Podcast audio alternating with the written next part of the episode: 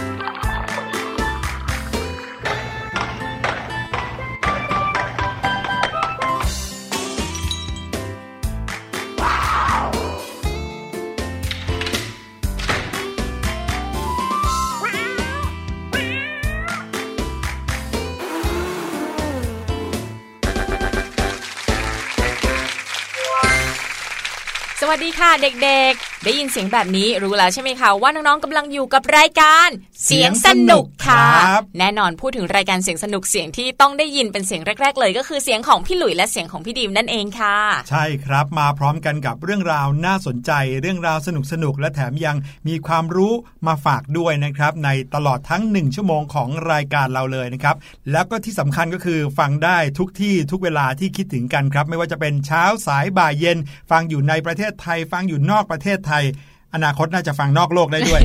นะครับก็ทางเว็บไซต์ของไทย พี บี เอส นะครับเข้าไปที่ส่วนของวิทยุนะครับแล้วก็มองหาชื่อรายการเสียงสนุกคลิกเข้ามาเลยแล้วเราจะเจอกันครับพูดถึงเรื่องของอินเทอร์เน็ตที่ช่วยอำนวยความสะดวกให้กับน้องๆทุกที่ทุกเวลาเลยนะคะอยากจะเสิร์ชหาข้อมูลอะไรก็ได้ทันทีตลอดยี่สิบสี่ชั่วโมงอีกอย่างนึงที่สำคัญไม่แพ้กันก็คือโทรศัพท์มือถือหรือว่าสมาร์ทโฟนนั่นเองบางคนเนี่ยใช้เวลากับโทรศัพท์มือถือหรือสมาร์ทโฟนมากกว่าคนในครอบครัวอีกนะแต่ความจริงก็เอาไว้คุยกับเพื่อนๆหรือว่าคนในบ้านนั่นแหละแต่ว่าพี่ดิมก็ไม่เข้าใจเหมือนกันค่ะพี่หลุยว่าทำไมเราไม่พูดคุยหรือว่าสื่อสารกันตรงๆใช่ใช่พี่หลุยเนี่ยเคยเห็นด้วยนะที่แบบว่าเพื่อนนั่งอยู่ข้างๆกันเนี่ยแต่ว่าแชทคุยกันนั่นน่ะสิไม่คือไม่ยอมหันหน้ามาแล้วคุยกันนะครับอาจจะแชทเพราะว่าด้วยความที่ตอนเนี้ยในมือกำลังคุยเรื่องอื่นกับคนอื่นอยู่ด้วยแชทอยู่ด้วยทีนี้เนี่ยด้วยความที่นั่งข้างๆกันแล้วกำลังพูดอยู่ในเรื่องที่อยู่ในโทรศัพท์อย่างเงี้ยก็เลยใช้วิธีแชทกันเพื่อให้คนอื่นได้เห็นในแชทไปด้วยดูซับซ้อนไปนิดนึงนะพี่หลุยว่าแต่ว่าพี่ดีมาชอบการคุยผ่านทางข้อความหรือว่าทางแชทมากกว่าเพราะว่าชอบเขียนหนังสือค่ะพี่หลุยเพราะรู้สึกว่าการเขียนหนังสือเนี่ยเราจะได้อ่านทวนซ้ำอีกรอบอย่างละเอียดแล้วก็มั่นใจว่าเราจะสื่อสารกับเพื่อนหรือว่าคนที่รับสารเนี่ยถูกต้องชัดเจนหรือเปล่าก็เลยชอบการเขียนมากกว่าการพูดเลยทำให้ช่วงหลังๆเนี่ยติดโทรศัพท์มือถือไม่แพ้น้องๆเหมือนกันนั่นแหละค่ะใช้วิธีการจิ้มพิมพ์แชทใช่ไหมครับค่ะแล้วแบบพิมพ์ได้เร็วรัวมากเลยแต่ว่าน้องๆหลายคนก็คงจะเป็นเหมือนกันนะคะเมื่อก่อนนะเวลาที่จะเขียนอะไรออกมาเนี่ยนะครับก็ต้องรู้จักที่จะหัดเขียนตัวหนังสือจับปากกาแต่เดี๋ยวนี้นะครับใช้แค่นิ้วโป้งสองนิ้ว ก็สามารถเขียนอะไรยาวๆได้แล้วบางคนนิ้วโป้งด้านเลยนะ จับแต่โทรศัพท์มือถือนะอันนี้ก็ไม่ดีเหมือนกันยิ่งถ้าเป็นผู้ใหญ่บางคนติดโทรศัพท์มือถือมากๆโดยเฉพาะเวลาขับรถเนี่ยน่ากลัวมากๆเลยนะคะเคยเห็นเคยเห็นพี่หลุยว่านะถ้าเกิดว่าน้องๆเนี่ยนั่งอยู่ข้างๆคุณพ่อคุณแม่นะครับแล้วลองมองออกไปนอกรถมองเข้าไปในรถคันอื่นๆเนี่ยพี่หลุยว่าน้องๆต้องเคยเห็นสักครั้งหนึ่งแน่นอนโดยเฉพาะยิ่งอย่างเวลาที่รถติดไฟแดงอย่างเงี้ยเราก็จะเห็นคนที่ขับรถอยู่ข้างๆเนี่ยหยิบโทรศัพท์มือถือขึ้นมานั่งดูนั่งแชทแล้วก็ทำอะไรในโทรศัพท์มือถือมีอยู่หลายครั้งเลยนะครับที่พี่หลุยเห็นแล้วและปรากฏว่ารถก็ไม่ยอมออกตัวพอไม่ยอมออกตัวเราหันไปมองโอ้โหกำลังใช้โทรศัพท์มือถืออยู่เลยครับ เพื่อนคันหลังต้องบีบแตรเตือนเสียงดังเลยใช่ไหมคะพี่ดิมก็เป็นคนนึงค่ะอย่างที่พี่หลุยว่าไว้นั่นแหละคือช่วงที่รถติดไฟแดงเนี่ยจะชอบหยิบโทรศัพท์มือถือขึ้นมาแต่ว่าจะไม่แชทนะเพราะว่าตั้งกฎเหล็กกับตัวเองไว้เลยว่าเวลาขับรถเนี่ยจะไม่แชทหรือว่าเล่น Facebook เพื่อความปลอดภัยนะคะแต่ว่าจะมีหยิบโทรศัพท์มือถือมาใช้บ้างเวลาที่เปิด จี พี เอส ค่ะพี่หลุยเพราะว่าพี่ดีมชอบขับรถหลงทางก็เลยต้องเปิด จี พี เอส หรือว่าบางทีก่อนไปทำงานเนี่ยต้องเช็คว่าเส้นทางที่เราจะไปเนี่ยรถติดหรือเปล่าหรือว่าบางทีอ่ะอย่างคืนก่อนน้ำท่วมอะค่ะพี่หลุยก็ต้องเช็คก่อนว่าจะสามารถใช้เส้นทางไหนหลีกเลี่ยงน้ำท่วมได้เห็นไหมจริงๆแล้วโทรศัพท์มือถือกับอินเทอร์เน็ตเนี่ยข้อดีมันมีเยอะแต่ว่าเราต้องเลือกใช้ให้มันถูกจังหวะถูกเวลานะคะโอ้โหจริงด้วย โทรศัพท์มือถือเครื่องนึงเนี่ยทำอะไรตั้งเยอะนะครับเดี๋ยวนี้เวลาเขาโฆษณากันนะพี่หลุยเนี่ยตลกมากเลยเพราะเวลาที่ดูโฆษณาโทรศัพท์มือถือเนี่ยไม่ค่อยโฆษณาเรื่องการโทรเข้าโทรออกแต่จะโฆษณาเรื่องโอ้ยถ่ายรูปสวยมาก นะครับโอ้ยสามารถที่จะฟังเพลงได้สามารถที่จะปรับแต่งรูปภาพได้โพสต์ขึ้นอินเทอร์เน็ตได้รวดเร็วแต่ว่าไม่มีใครที่โฆษณาเลยว่าโอ้โหสัญญาณโทรคุยเนี่ยดีมากเลยรับสายได้ง่ายโทรออกได้ง่ายไม่มีแล้วนั่นเป็นเพราะว่าโทรศัพท์มือถือหนึ่งเครื่องเดี๋ยวนี้ไม่ได้ทำหน้าที่แค่เอาไว้โทรศัพท์อย่างเดียวแล้วนะครับภาษาอังกฤษใช้คำว่าเทเลโฟนเนี่ยเดี๋ยวนี้จะเรียกว่าเทเลโฟนไม่ได้ละเขาใช้คำว่าสมาร์ทโฟนแทนสมาร์ทโฟนเลยนะคำว่าสมาร์ทก็คือโอ้โหเก่งมากฉลาดมากทำอะไรได้ตั้งเยอะแยะนะครับอย่างเมื่อก่อนตอนที่พี่หลุยเด็กๆนะครับเพื่อนคนไหนมีเครื่องคอมพิวเตอร์เนี่ยถือว่าเท่สุดๆไปเลยนะครับก็ต้องพยายามเก็บเงินซื้อคอมพิวเตอร์แล้วจะได้เอาไว้ใช้เล่นเกมบ้างหรือหาข้อมูลในอินเทอร์เน็ตบ้างแต่วันเวลาผ่านไปคอมพิวเตอร์ที่ตั้งอยู่ที่บ้านก็ชักไม่ค่อยเท่ซะแล้วต้องเป็นคนที่มีโน้ตบุ๊กต้องเป็นคนที่มีเครื่องคอมพิวเตอร์ที่ใช้พกพาที่เรียกโน้ตบุ๊กเนี่ย ไปไหนก็สามารถเปิดขึ้นมาแล้วก็พิมพ์งานได้เลยหรือว่าใช้ประโยชน์ได้เลยไปไปมาๆเดี๋ยวนี้คนที่ใช้โน้ตบุ๊กก็ชักจะไม่ค่อยเท่ซะแล้วก็ต้องเป็นคนที่ใช้โทรศัพท์มือถือที่ทำได้ทุกอย่างแบบนี้นี่เองโอ้โห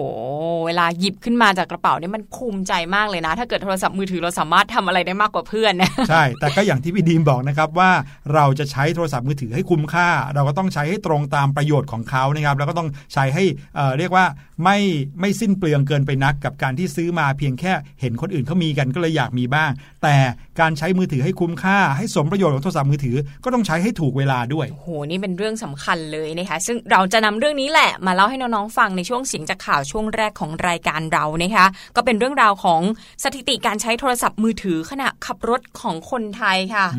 คนไทยเนี่ยก็ได้ชื่อว่ามีอัตราการใช้สมาร์ทโฟนเนี่ยค่อนข้างเยอะมากเลยนะคะคืออัตราการให้เวลากับการใช้สมาร์ทโฟนเนี่ยโอ้โหน่าจะสูงเป็นลำดับต้นๆของโลกเลยทีเดียวนะคะเดี๋ยวเรามาติดตามข่าวกันในช่วงหน้าดีกว่านะครับว่าเขามีการทำสถิติเกี่ยวกับเรื่องการใช้โทรศัพท์มือถือหรือสมาร์ทโฟนของคนไทยเอาไว้ยังไงกันบ้างครับ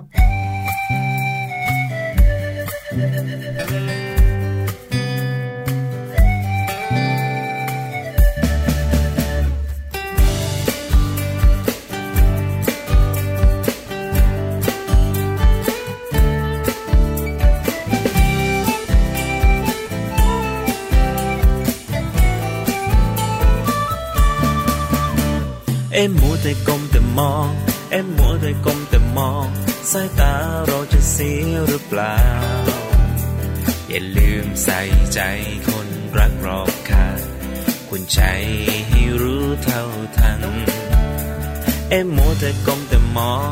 Em มัวแต่ก้มแต่มองใช่เกินความจำเป็นหรือเปล่าก็เห็นผู้อย่างใครๆก็เป็นทางนั้นหรือเราทำตามเขาเมื่อไรจะวางสักทีแล้วทำการบ้านจงอยู่อย่างนั้นไม่เห็นได้อะไรโอ้ได้แน่นอนสาระก็มากไปถ้าไม่ชัดไม่ไหลเดี๋ยวไม่ทันเขาเอ็มมัวแต่ก้มแต่มองเอ็มมัวแต่ก้มแต่มองสายตาเราจะเสียหรือเปล่าอย่าลืมใส่ใจคนรักรอบข้างคุณใจให้รู้เท่าทันเอ็มมัวแต่ก้มแต่มองเอ็มมัวแต่ก้มแต่มองใช่เกินความจำเป็นหรือเปล่า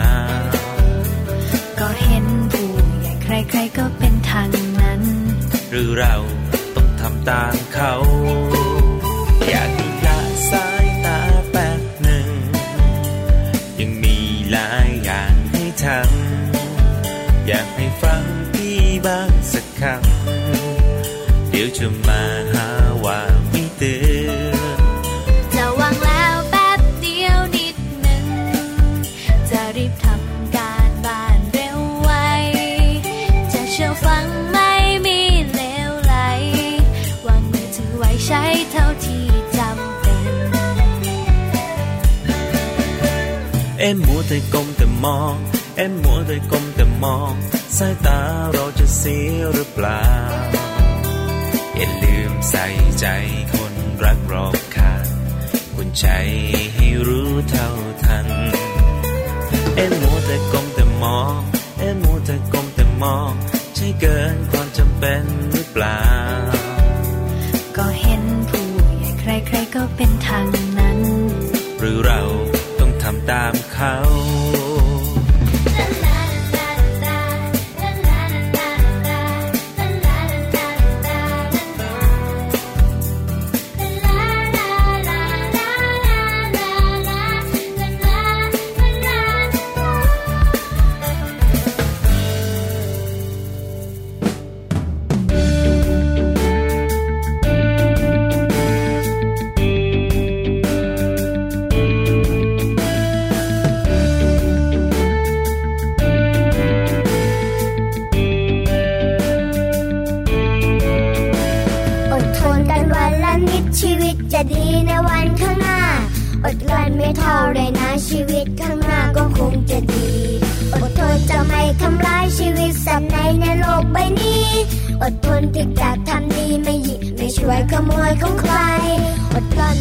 ไม่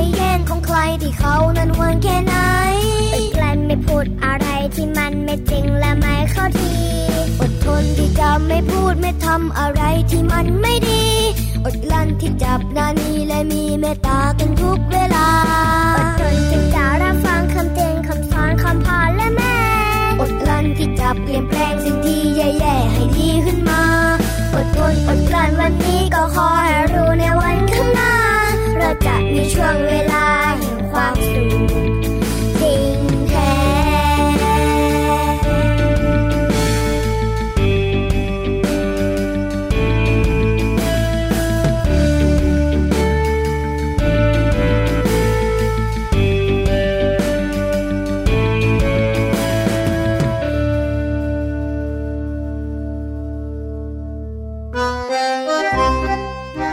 เสียงจากข่าว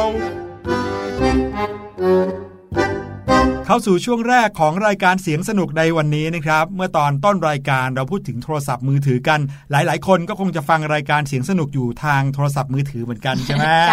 เอาละครับเรามาดูกันว่าคนไทยเราเนี่ยใช้โทรศัพท์มือถือมากแค่ไหนมีข่าวข่าวนึงนะครับเกิดจากเรื่องราวของการสำรวจนะครับสถิติการใช้โทรศัพท์มือถือของคนไทยโดยเฉพาะอย่างยิ่งในเวลาที่ทำอย่างอื่นอยู่ด้วยอย่างเช่นการขับรถเป็นต้นค่ะเพราะว่าทุกวันนี้นะคะเราใช้โทรศัพท์มือถือจนแทบจะเป็นอวัยวะที่สามสิบสามค่ะเรียกว่าติดตัวมาแต่เกิดติดตัวไปเลยนะคะ เป็นเครื่องมือสื่อสารที่เราอยู่กับมันทั้งวันขณะตื่นนอนนะบางคนหยิบมือถือขึ้นมาเปิดดูก่อนเลยว่ามี notification มีการแจ้งเตือนอะไรไว้บ้างนะคะระหว่างที่เรานอนหลับบางคนเนี่ยก็เช็คโทรศัพท์มือถือก่อนที่จะลุกไปเข้าห้องน้ำซะอีกนะคะเราเองเนี่ยก็รู้ดีว่าเมื่อเปิดหน้าจอแล้วจ้องมองลงไปเนี่ยสมาธิของเราแทบทั้งหมดจะถูกดูดไปใช้กับโทรศัพท์จนสิ่งรอบตัวเนี่ยมันเบลอหายไปแทบหมดเลยนะคะทีนี้มาลองดูสถิติการใช้โทรศัพท์มือถือขณะขับรถบนถนนกันบ้างดีกว่าโดยผลการสำรวจทางออนไลน์จัดทำขึ้นโดย Global Web Index เมื่อเดือนพฤษภาคมปีสองพันห้าร้อยหกสิบนะคะก็มีคนไทยร่วมตอบแบบสอบถามทั้งหมดห้าร้อยท่านด้วยกัน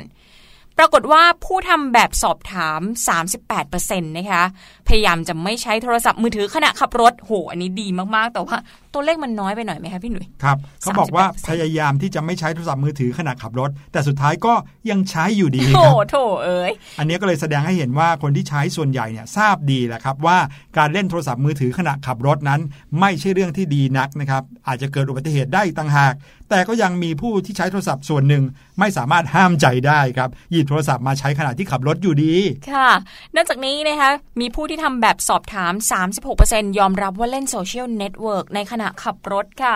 ซึ่งการเล่นโซเชียลเน็ตเวิร์กเนี่ยมันดึงสมาธิไปอยู่ที่หน้าจอค่อนข้างมากเลยนะแน่นอนว่าอาจจะทำให้เกิดอุบัติเหตุบนท้องถนนสูงมากในสัดส่วนตรงนี้ก็ถือว่าไม่น้อยเลยทีเดียวค่ะครับผมและที่น่าตกใจไปกว่านั้นนะครับเกินครึ่งครับพี่ดีม ห้าสิบสองเปอร์เซ็นต์ ของคนที่ตอบแบบสอบถามทั้งหมดเนี่ยเขาบอกว่าเคยหรือว่าเกือบจะประสบอุบัติเหตุเนื่องจากการขับขี่ที่ขาดสมาธิมาแล้วโอ้โหไม่น่าเชื่อเรียกได้ว่ามากพอสมควรนะครับที่ทำให้เห็นได้ชัดเลยว่าสมาธิในการขับขี่เนี่ยสำคัญมากเลยนะครับการเกิดอุบัติเหตุเกิดจากการเสียสมาธิเนี่ยไม่ได้เดือดร้อนเฉพาะเราคนเดียวนะครับแต่ว่าจะทำให้คนที่ร่วมโดยสารและคนที่ใช้รถบนถนนที่ใช้ร่วมถนนกับเราเนี่ยเดือดร้อนไปด้วยนะครับแล้วก็อย่างที่บอกครับสาเหตุที่ทำให้ผู้ขับขี่ขาดสมาธิเกือบครึ่งหนึ่งมาจากการรับโทรศัพท์หรือว่าส่งข้อความขณะขับรถในส่วนนี้ก็ต้องบอกเลยนะต้องควรจะระวังสุดๆครับค่ะส่วนปัจจัยที่ทำให้วางมือจากโทรศัพท์มือถือในเวลาขับขี่ได้มากที่สุดถึง หกสิบเก้าเปอร์เซ็นต์ นะคะก็คือเมื่อตอนที่คนขับรถเนี่ยเจอตำรวจค่ะต้องเจอตำรวจก่อนถึงจะวางนะคะครับคือเรื่องของตำรวจเนี่ยสำหรับคนไทยยังไงเนี่ยกฎหมายก็ยังได้ผลเสมอนะคะแต่ว่าความจริงแล้วกฎหมายเขาออกมาเพื่อให้ประชาชนเนี่ยขับขี่ได้อย่างปลอดภัยถ้ายังแอบเล่นขณะขับรถแล้วค่อยหลบตอนเจอคุณตำรวจเนี่ยก็ถือว่ายังไม่ถูกจุดประสงค์เท่าไหร่นักนะคะใช่นึกภาพนะโอ้โหเราเล่นโทรศัพท์มือถือตอนขับรถนะหรือว่าเราเห็นคนในครอบครัวเราเล่นเนี่ยแต่พอข้างหน้าปุ๊บเนี่ยมีตำรวจยืนอยู่ก็ต้องเก็บจริงๆมันก็ดีแหละที่อย่างน้อยก็ยังเก็บแต่ว่าถ้าให้ดีนะครับก็อย่าเล่นเลยจะดีกว่านะครับค่ะ สี่สิบสองเปอร์เซ็นต์ ครับของคนที่ตอบแบบสอบถามบอกว่าจะไม่ใช้โทรศัพท์มือถือเมื่อเดินทางกับลูกหรือเดินทางกับเด็กอ่าอันนี้ก็ยังดีนะครับในส่วนนี้ค่อนข้างน่าตกใจแหละครับถือว่าเป็นสัดส่วนที่น้อยพอสมควร จริงๆแล้วควรจะทุกคนเลยด้วยซ้ำไปว่าถ้าเดินทางกับลูกหรือเดินทางกับเด็กเนี่ยไม่ควรใช้โทรศัพท์มือถือนะครับเห็นได้ชัดว่าคนที่ขับรถนั้นก็ยังมีความประมาทอยู่นะครับถึงแม้ว่าจะมี เอ่อ เด็กเล็กๆอยู่ในรถด้วยก็ตามเพราะฉะนั้นเป็นหน้าที่ของพวกเราแล้วล่ะครับน้องๆที่จะต้องคอยสะกิดเตือนคุณพ่อคุณแม่หน่อยถ้าใครที่คุณพ่อคุณแม่ยังใช้โทรศัพท์มือถืออยู่ระหว่างที่ขับรถไปรับเราที่โรงเรียนหรือว่าระหว่างที่ขับไปส่งเราที่โรงเรียนแล้วแบบเวลารถติดหรือว่าเวลาจอดไฟแดงหยิบโทรศัพท์ขึ้นมือถือขึ้นมาเล่นเนี่ยสะกิดเลยคุณพ่อครับคุณแม่ครับอย่าเพิ่งเล่นครับค่ะพี่ดินแก้ปัญหานี้ด้วยวิธีการส่งโทรศัพท์มือถือให้กับหลานๆเลยเวลาที่ไปรับหลานๆที่โรงเรียนนะคะแก้ปัญหาได้ส่วนหนึ่งนะคะหลานๆเล่นเองหรือเปล่าครับให้หลานๆเล่นแล้วก็ให้คอยเปิดเพลงให้อ๋อเลือกเพลงนั้นเพลงนี้ให้หน่อยใช่ค่ะอันนี้ก็ช่วยได้ส่วนหนึ่งนะคะนอกจากนี้ค่ะ เจ็ดสิบห้าเปอร์เซ็นต์ ก็คิดว่าโทษของการขับขี่โดยประมาทควรมีความรุนแรงกว่าที่เป็นอยู่ส่วนใหญ่เนี่ยอาจจะเห็นว่ากฎหมายบ้านเราค่อนข้างเบาถ้าเทียบกับต่างประเทศที่เขาเนี่ยใช้กันอย่างจริงจังแล้วก็มีบทลงโทษที่รุนแรงแต่ว่าอย่างไรก็ตามก็ขึ้นอยู่กับผู้ใช้รถใช้ถนนเป็นส่วนสำคัญค่ะใช่ครับเพราะว่าถึงแม้กฎระเบียบจะรุนแรงแค่ไหนมีบทลงโทษที่รุนแรงแค่ไหนแต่ถ้าไม่ทำก็เปล่าประโยชน์อยู่ดีนะครับนอกจากนั้นครับผู้ที่ตอบแบบสอบถามถึง เจ็ดสิบสามเปอร์เซ็นต์ ครับเขาบอกว่าเล่นโทรศัพท์ขณะที่การจราจรติดขัดนะอย่างที่บอกเมื่อกี้ไงเล่นโทรศัพท์ขณะที่รถติดหรือว่ารถติดไฟแดงนะครับแน่นอนว่าเมื่อรถติดก็อาจจะทำให้ผู้ขับขี่นั้นอาจจะไม่รู้จะทำอะไรนะเดี๋ยวนี้มีโทรศัพท์ติดตัวอยู่ข้างมือเลยอยู่วางไว้ตรงช่องจับมือจับตรงประตูอย่างนี้นะครับหรือว่าวางไว้ในรถตรงข้างๆในรัศมีที่มือจะเอื้อมถึงเนี่ยนะครับก็พอรถติดพอหยุดไฟแดงปุ๊บโอ้โหคว้าทันทีด้วยความเคยชินที่ไม่รู้จะทำอะไรใช้วิธีแบบพี่ดีมเนี่ยแหละครับยื่นให้น้องยื่นให้หลานยื่นให้คนอื่นไปเลยนะครับจะได้ไม่ต้องใช้กันอันเนี้ยถ้าเกิดว่าน้องๆขึ้นรถกับคุณพ่อคุณแม่กระดิกมือเลยริบเลยคุณพ่อคุณแม่เอาโทรศัพท์มือถือมาเดี๋ยวนี้นะเดี๋ยวหนูจะเปิดรายการเสียงสนุก ผู้ใช้ถนนส่วนใหญ่เนี่ยยังมีความประมาทค่อนข้างมากค่ะถึงแม้ว่าเจ้าตัวเนี่ยจะรู้ดีว่าการมีสมาธิในการขับขี่เนี่ยมันเป็นเรื่องสำคัญแล้วก็เป็นสาเหตุหลักที่ทำให้เกิดอุบัติเหตุได้ตรงนี้นะคะก็ต้องให้ความเข้าใจแล้วก็ให้ความตระหนักกันมากยิ่งขึ้นล่าสุดนะคะบริษัทรถยนต์ยี่ห้อหนึ่งค่ะเขาทำสถิติต่างๆที่เกิดขึ้นจากความประมาทโดยการใช้โทรศัพท์ในระหว่างขับรถมาทำเป็นวิดีโอเลยนะคะผ่านคอนเซปต์งานนิทรรศการซึ่งจัดแสดงสิ่งของต่างๆที่เราใช้ในระหว่างขับรถและทำให้เกิดอุบัติเหตุบนท้องถนนเพื่อให้คนไทยเนี่ยได้รับทราบถึงปัญหาได้ง่ายขึ้นแล้วก็ลดความประมาทลงค่ะน้องๆหรือว่าคุณพ่อคุณแม่ก็สามารถชมวิดีโอคลิปเตือนใจนี้กันได้ทาง YouTube นะคะโดยเสิร์ชคำว่าพิพิธภัณฑ์แห่งความสูญเสียโอ้โหพูดแบบนี้อยากจะหยิบโทรศัพท์มือถือขึ้นมาเสิร์ชเลยเนี่ยเห็นไหม แต่ว่าจะต้องไม่ได้ขับรถอยู่นะครับนั่นก็คือเรื่องราวข่าวสารที่เราเอามาฝากกันเมื่อกี้นี้บอกว่าเอ๊ะเวลาที่เราจะใช้โทรศัพท์มือถือเนี่ยควรจะใช้ให้เต็มประสิทธิภาพของเขาแต่ว่าก็ต้องใช้ให้ถูกเวลาด้วยนะครับเพราะบางครั้งการใช้ในขณะที่ทำอย่างอื่นที่ควรจะต้องมีสมาธิมากๆอย่างการขับรถอย่างเงี้ยอาจจะทำให้เกิดอุบัติเหตุเกิดความสูญเสียบางทีนะครับความสูญเสียที่ว่าอาจจะหมายถึงชีวิตเลยก็ว่าได้ซึ่งอันนี้น่ากลัวนะครับอ้าวแต่ถ้าเกิดว่าเราไม่ได้ขับรถล่ะอ่าใช้โทรศัพท์มือถือตรงไหนที่ไหนเมื่อไหร่ยังไงก็ได้เลยหรือเปล่าใช่ค่ะพวกคนเดินเท้าหรือว่าคนที่เดินตามท้องถนนบางคนเนี่ยน้องๆอาจจะสังเกตว่าเอ๊ะทำไมเขาก้มคอลงไปเขาทำอะไรอยู่นะอ่ามองจากข้างหลังเนี่ยเหมือนไม่มีหัวเลยนะไม่มีหัวเลยว่าหัวเนี่ยก้มลงไปแล้วก็มองโทรศัพท์มือถือในมือตลอดทางที่เดินเลยโอ้โหพวกนี้ก็เป็นกลุ่มที่น่ากลัวเหมือนกันสำหรับกลุ่มที่เรียกว่าเดินไปเล่นมือถือไปค่ะแต่ว่าตอนนี้นะคะมีที่หนึ่งค่ะเขาจัดการกับปัญหานี้ได้ด้วยการสร้างเลนพิเศษสร้างเลนทางเท้าพิเศษเลยนะคะสำหรับคนที่เดินไปเล่นมือถือไปโดยเฉพาะเลยค่ะ เดี๋ยวนะถ้าเกิดว่าเราเนี่ยเดินทางเดินเท้านะไปตามทางต่างๆข้างๆทางเนี่ยเราก็คงจะต้องระมัดระวังเหมือนกันเผื่อรถผ่านแยกหรือว่าเผื่ออะไรต่างๆนะครับเพราะว่าต้องใช้สมาธิในการเดินเหมือนกันนะไม่ใช่ว่าการเดินก็เดินยังไงก็ได้แต่บางคนเขาก็เล่นมือถือเต็มที่เลยตลอดเวลาก้มมองแต่แบบว่าโทรศัพท์มือถือแล้วก็ใช้วิธีการชำเลืองมองถนนเอาอันตรายก็เกิดขึ้นได้นะครับจนทำให้คนอื่นเขา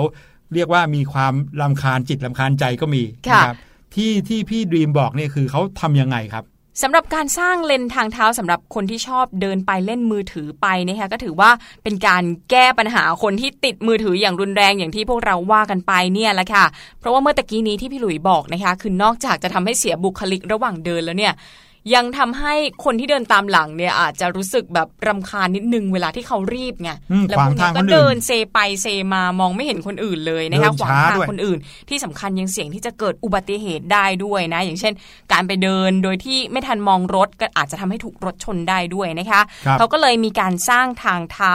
บริเวณสปริงนินฟิลด์ค่ะตรงนี้เนี่ยเป็นพื้นที่ใจกลางของเมืองแมนเชสเตอร์ของอังกฤษค่ะ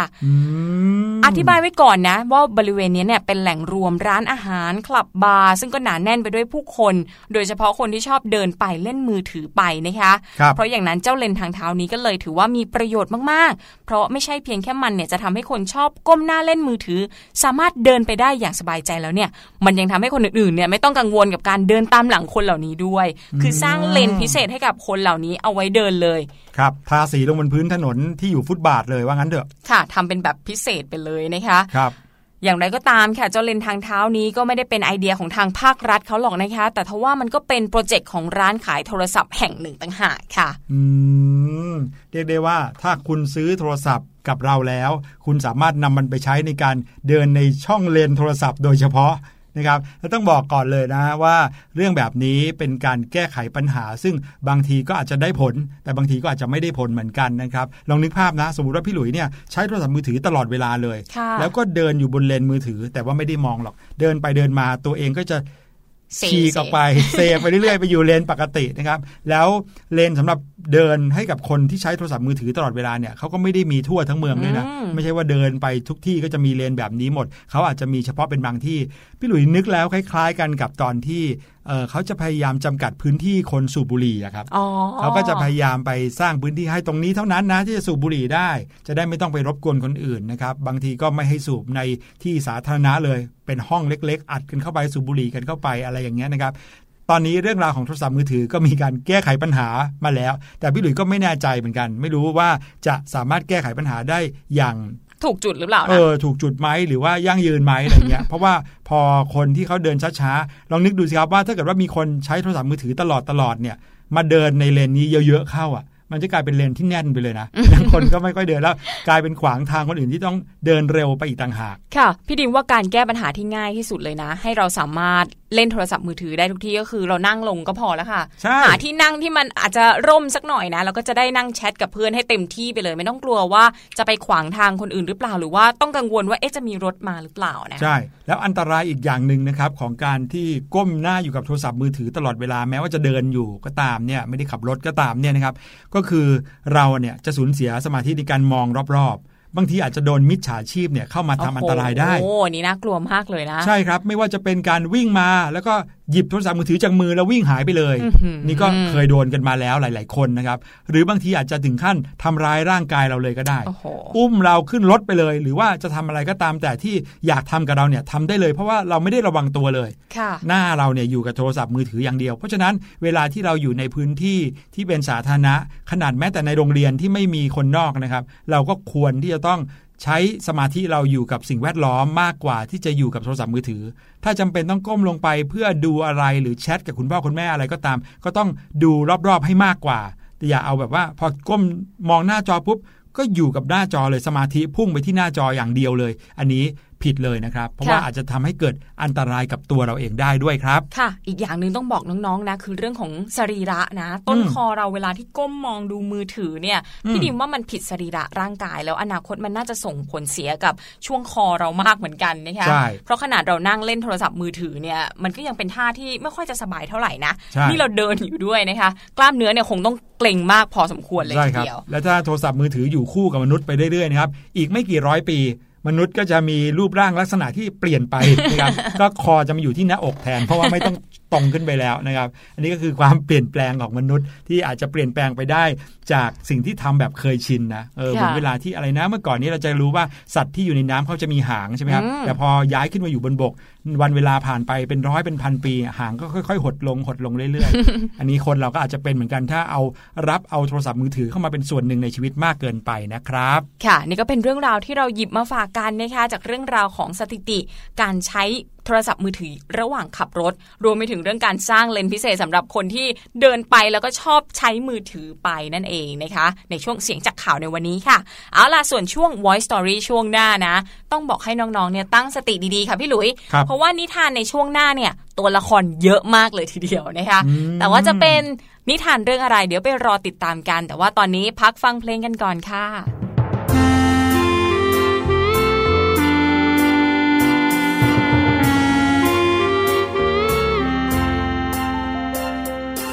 เราต่างก็รู้ถึงความสำคัญที่จะมีวันต่อไปน้ำคือชีวิตและคือหัวใจให้เราได้ใช้ได้ดื่มสัตว์น้อยใหญ่อีกมากมายต้นไม้ก็จำเป็นอยากเห็นทุ่งหญ้าเขียวขจีมีน้ำหล่อเลี้ยงไว้ให้ชีวิตยังอยู่ได้หากยังมีน้ำใช้ทุกวันแค่เราลงมือและเราช่วยกันความฝันคงอยู่ไม่ไกลฝันที่จะมีน้ำใช้ตลอดไปมีใช้ชั่วลูกชั่วหลานเมื่อไม่ใช้ก็ปิดอย่าคิดจะเปิดให้มันทิ้งทิ้งขวางขวางทำได้เพียงเท่านี้ในทุกทุกวันแค่นั้นก็พอแล้ว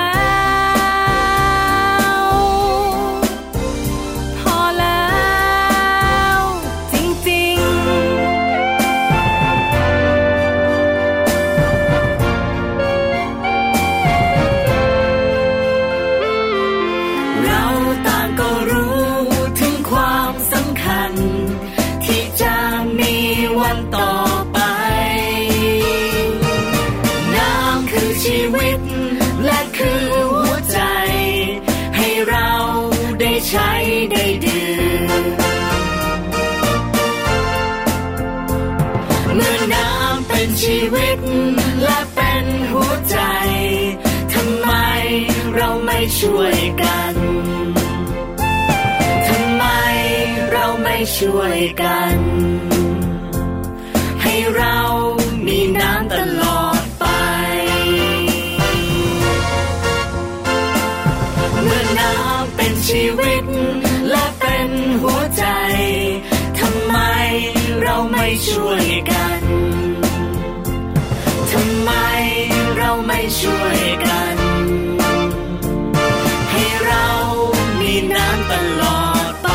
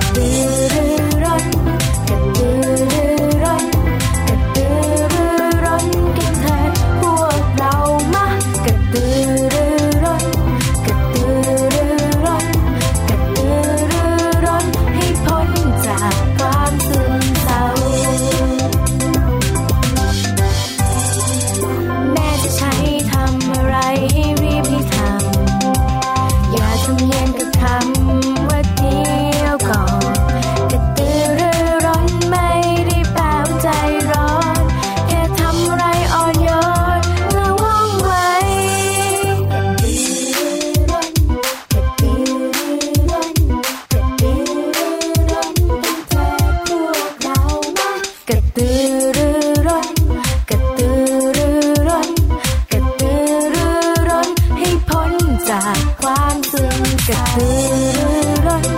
กระตือรือร้นกระตือรือร้นให้พ้นจากความซึ้งกระตือรือร้นกระตือรือร้นกระตือรือร้นให้พ้นจากความซึ้งเศร้ากลับเข้าสู่รายการเสียงสนุกแล้วล่ะครับในช่วงที่สองนี้ช่วง Voice Story จะพาน้องๆมาฟังเรื่องราวดีๆสนุกๆนะครับโดยเฉพาะอย่างยิ่งนะครับเรื่องที่จะนำมาเล่าในวันนี้ต้องบอกเลยว่าต้องใช้ความตั้งใจสุดๆไปเลย เพราะว่าเป็นเรื่องราวของตัวละครที่เยอะมากๆเลยพวกเราเคยพูดถึงไดโนป่วนกันหลายตัวแล้วนะครับไม่ว่าจะเป็นบึกซ่าเป็นเป๋อเหลอเป็นปุ๊บปั๊บนะครับแต่ว่าวันนี้ยังมีเพื่อนไดโนเสาร์อีกหลายตัวที่ออกมาพร้อมกันเลยโอ้โหและการออกมาพร้อมกันเนี่ยเขาแอบทำบางอย่างกันอยู่ด้วยนะคะไม่ได้ทำกันแบบจงแจ้งนะแอบทำด้วยตัวละครทั้งหมดเนี่ยเขาจะแอบทำอะไรเดี๋ยวน้องๆไปรอติดตามกันได้นะคะในนิทานที่มีชื่อเรื่องว่าเอ๊ะแอบดูอะไรอยู่น่ะเชื่องขาง White Storyสวัสดีค่ะน้องๆมาถึงช่วงเวลาของ Voice Story แล้วล่ะค่ะวันนี้นำเสนอนิทานที่มีชื่อเรื่องว่าเอ๊ะแอบดูอะไรอยู่น่ะเรื่องโดยมณิสาปาลกวงศ์ณอยุธยาภาพโดยรัติมัยหงส์วิสุทธิกุลค่ะเป็นนิทานเพื่อนรักจากสำนักพิมพ์ Brand for Kids ค่ะเรื่องราวของการแอบดูจะเป็นอย่างไรนั้นไปติดตามกันเลยค่ะ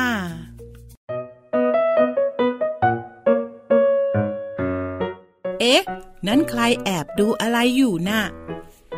นิ้งหน่องนั่นเองจุ๊จุ๊ฉันกำลังแอบดูว่าใครแอบดูอะไรอยู่น่ะโตเตนั่นเองจุ๊จุ๊ฉันกำลังแอบดูว่าใครแอบดูอะไรอยู่น่ะก๊อบแก๊บนั่นเองจุ๊จุ๊ฉันกำลังแอบดูว่าใครแอบดูอะไรอยู่น่ะเปิ๊บปั๊บนั่นเองจุ๊จุ๊ฉันกำลังแอบดูว่าใครแอบดูอะไรอยู่น่ะแจ๋วแหววนั่นเองจุ๊จุ๊ฉันกำลังแอบดูไข่ฟองนี้อยู่นะสิเสียงแกรกๆดังขึ้นจากไข่ฟองนั้นที่ทุกตัวกำลังจ้องมองอยู่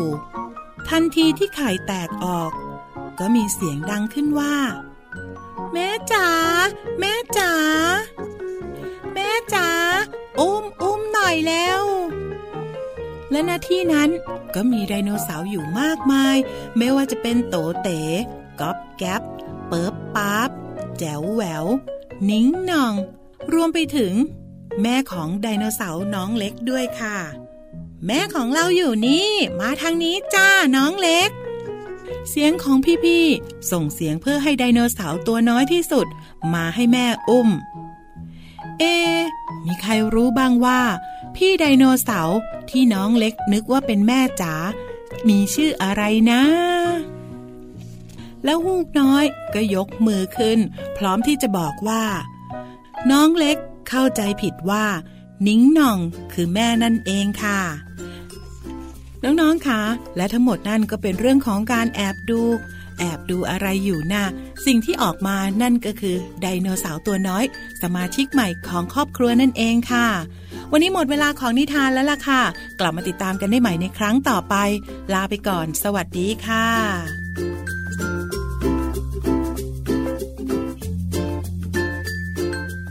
โอ้โหพี่ดีมครับพี่หลุยก็แอบลุ้นไปด้วยเลยนะเนี่ย ว่าตกลงแล้วกำลังมองอะไรกันอยู่กันแน่นะครับต้องบอกเลยว่าเรื่องแบบนี้เกิดขึ้นกับเราเป็นประจำเหมือนกันเวลาอยู่ที่โรงเรียนเนี่ยเวลามองไปเราอาจจะเจอเพื่อนกำลังทำอะไรอยู่เราก็เข้าไปมุงนะครับจะบอกว่า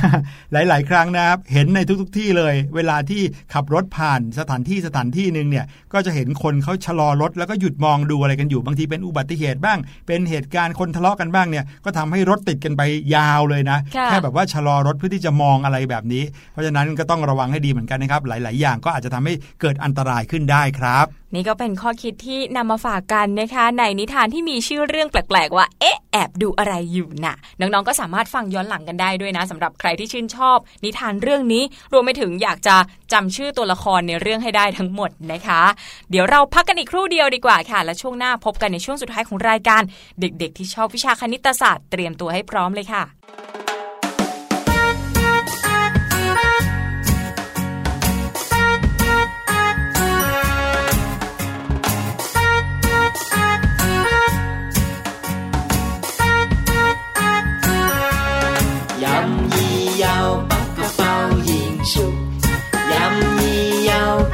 包银树，摇一摇，八个包银树，摇一摇，八个包银树。ถ้าเธอออกคอนฉันจะออกกันไกลไม่ต้องประหลาดใจฉันให้เธอชนะนะนะนะนะจะออกกันไกลฉันจะออกกระดาษไม่ต้องประหลาดใจฉันให้เธอชนะนะนะนะนะยำยี่ยาวปักกระเป๋ายิงฉุกยำยี่ยาวปักกระเป๋ายิงฉุกยำยี่ยาวปักกระเป๋ายิงฉุกยำยี่ยาวปักกระเป๋ายิงฉุกเธอออกกระดาษฉันก็จะออกคอนไม่ต้องร้อนใจฉันให้เธอชนะนะนะนะนะแต่เกมสุดท้ายเธอจะออกอะไรฉันจะออกรูปหัวใจฉันให้ความรักชนะนะนะนะนะยำยี่ยาวปักกระเป๋า摇一摇，八个包银树；摇一摇，八个包银树；摇一摇，八个包银树，树树树树。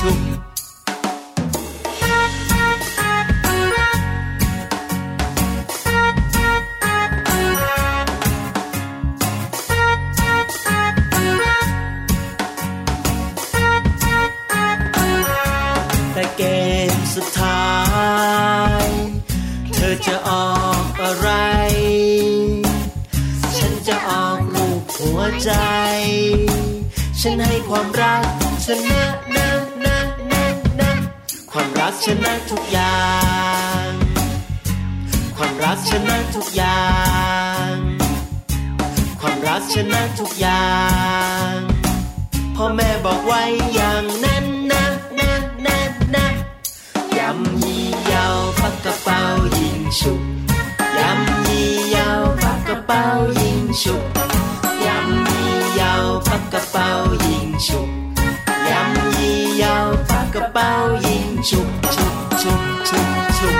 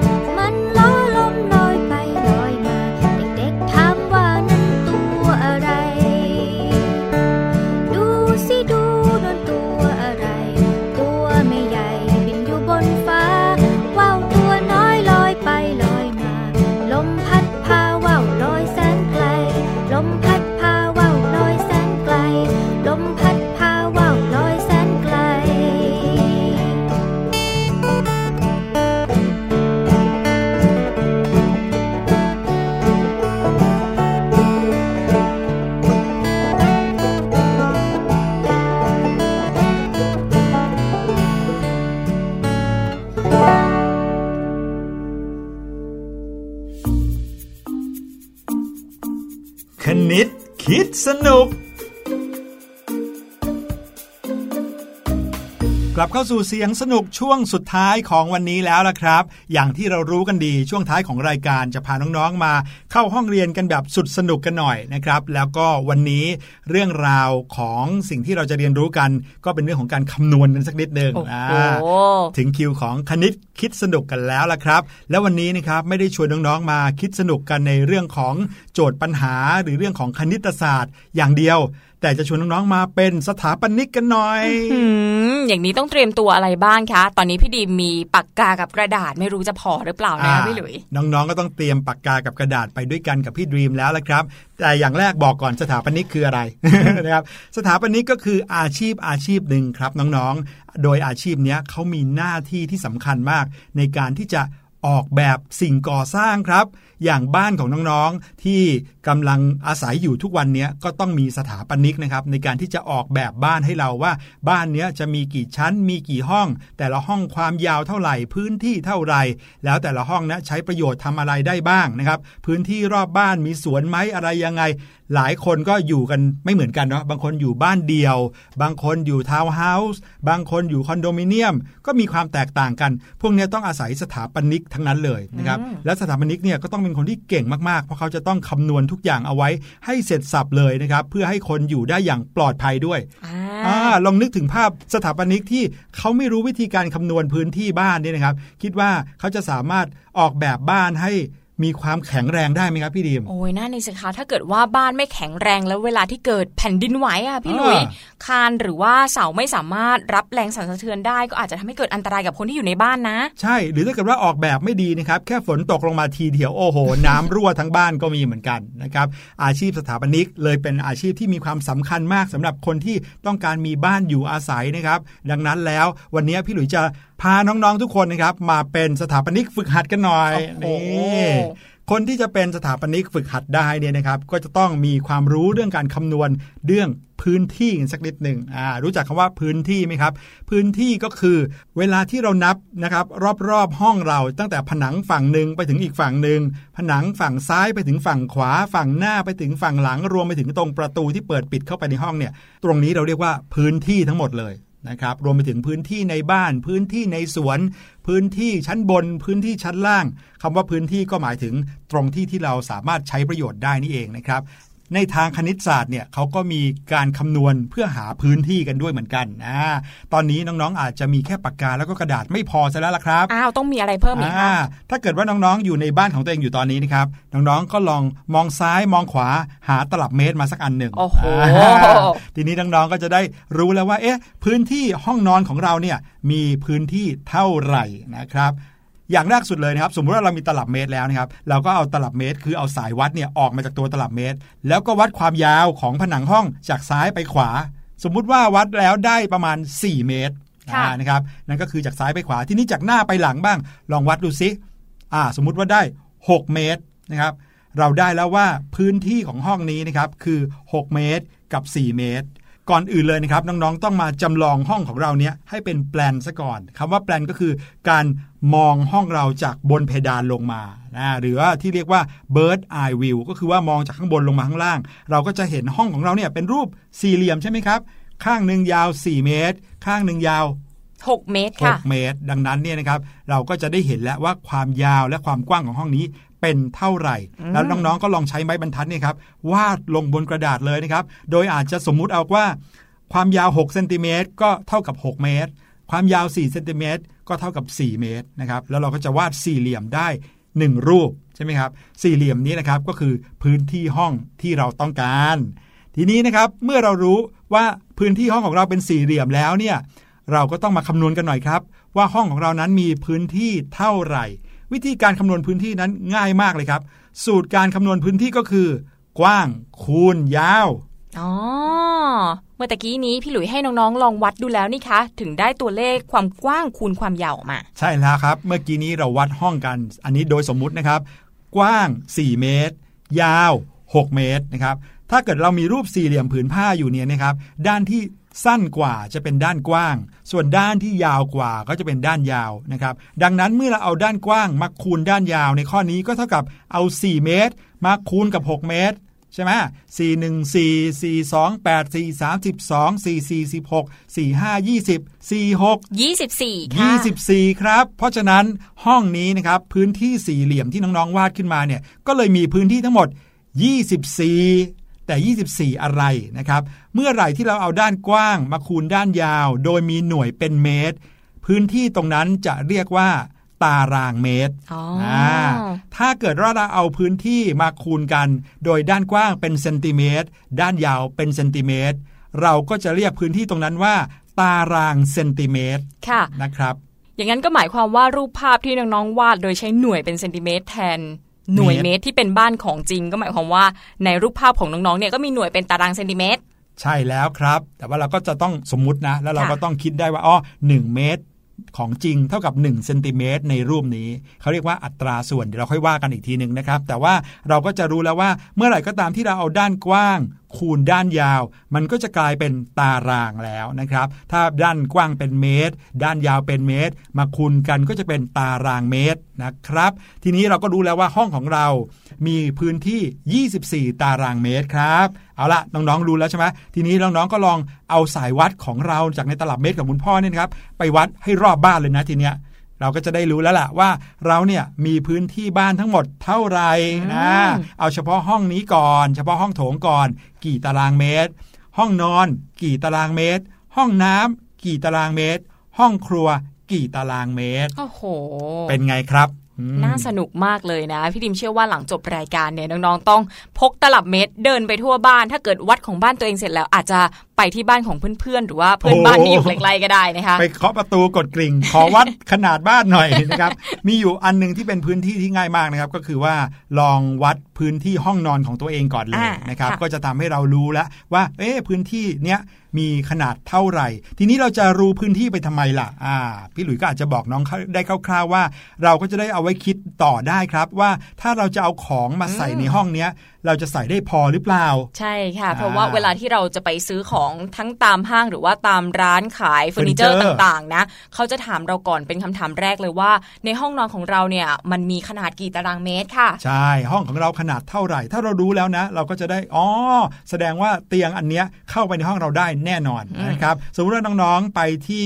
อีเกียอย่างเงี้ยเขาก็จะมีเหมือนกับ เอ่อ เป็นไม้ไอ้เป็นกระดาษที่ทำเหมือนเป็นไม้บรรทัดไม้บรรทัดไว้ให้เราก็จะวัดได้เลยนะครับว่าของที่เราจะซื้อเนี่ยมันมีด้านกว้างเท่าไหร่มีด้านยาวเท่าไหร่แล้วเราก็จินตนาการเลยว่าถ้าของเนี้ยไปตั้งอยู่ในห้องของเราแล้วเนี่ยมันจะใกล้เคียงกับความจริงมากเลยว่าพอตั้งแล้วมันจะกินพื้นที่ไปเยอะไหมอะไรแบบนี้โอ้โหน้องๆคงจะได้สนุกสนานกันเต็มที่เลยแหละครับกับการมาคำนวณพื้นที่ของห้องแล้วก็คำนวณว่าเอ๊ะเฟอร์นิเจอร์ชิ้นนี้ความกว้างเท่าไหร่ความยาวเท่าไหร่ใช้พื้นที่ในห้องไปเยอะไหมอะไรแบบนี้ละครับ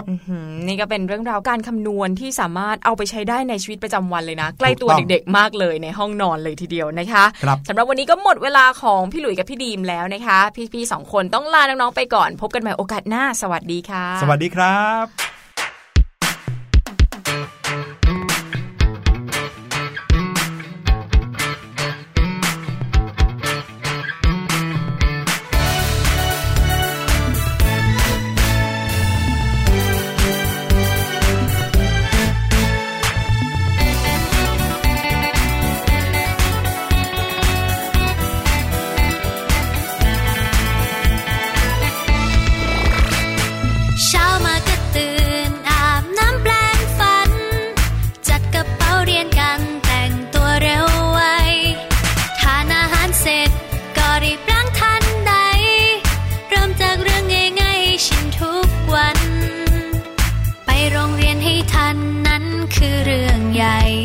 ไม่ยอมมาสายแม้สักวันตรงต่อเวลานั้นคือเรื่องสำคัญรีบส่งการบ้านตั้งแต่เช้า hey! ถึงชอบเล่นสนุกแต่ไม่เคยลืมสักทีทุกนาทีที่มีทำเสร็จแล้วสบายใจเล่นค่อยเล่นกันต่ออ่านหนังสือกันก่อนไหมการบ้านก็เสร็จไวถ้ารีบทำตอนหลังเลิกเรียนมีเว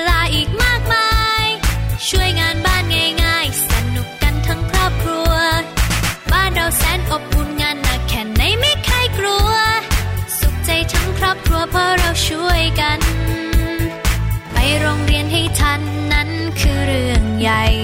ไม่ยอมมาสายแม้สักวันตรงต่อเวลานั้นคือเรื่องสำคัญรีบส่งการบ้านตั้งแต่เช้า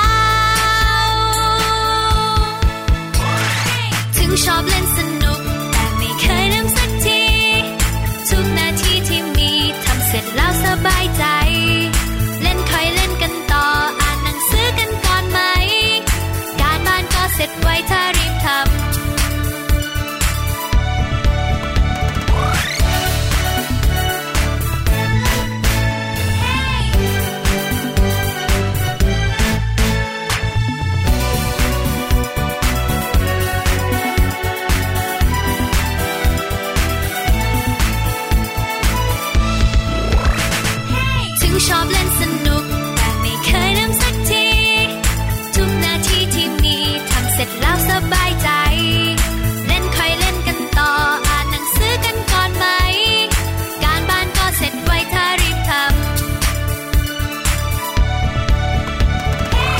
ชอบเล่นสนุกแต่ไม่เคยลืมสักที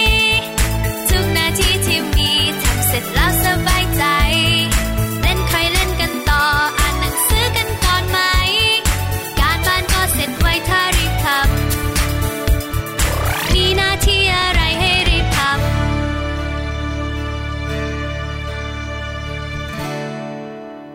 ำเสร็จแล้วสบายใจสบัดจินตนาการสนุกกับเสียงเสริมสร้างความรู้ในรายการ